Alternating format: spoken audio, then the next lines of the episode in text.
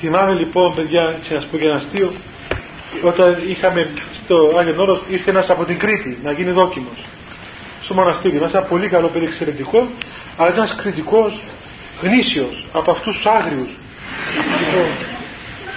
Και στην Κρήτη αυτός ήταν και χορευτής, χόρευε και τα μαχαίρια, δεν ξέρω εγώ. Ήρθε στο μοναστήρι, Γιώργη τον λέγανε. Και είχε όλη εκείνη την κριτική δύναμη να γίνει ένας μοναχός τέλειος. Του λέω, Γιώργη, κοίταξε Γιώργη, άκουσε πολύ, εάν θυμώσεις σε κάποιον ή θυμώσεις ή ξέρω εγώ παραφερθείς, θα πάνε να δεις συγγνώμη. Τέλος πάντων, τι έγινε μια μέρα, κάτι έγινε, είπε μια κουβέντα παραπάνω. Μάλλον κάτι του είπανε και είπε εκείνος. Στον Γέροντα, Γιώργη, συγγνώμη, παραφέρθηκα. Γιώργη, πάλι μετάνοια να πεις ευλόγησον. Άφριζε. Μετάνοια αποκλείεται. Δεν υπάρχει αποκλείεται. Ή βάζεις μετάνοια και λες ευλόγησον, ή παίρνεις το πράγμα και φεύγεις.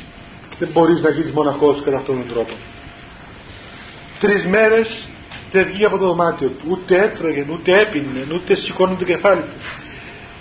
Λέει, σκοτώστε με, κόψτε μου το κεφάλι μου, κάμετε με κοιμά, ποτέ μου δεν ζητά συγγνώμη εγώ. Καμιά φορά στο ζωή μου δεν ζητά συγγνώμη. Γιώργη, θα ζητήσεις τώρα.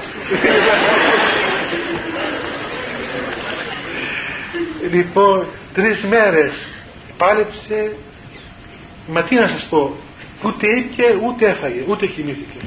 Τέλος το έκανε. Τέλειωσε. Αυτό ήταν.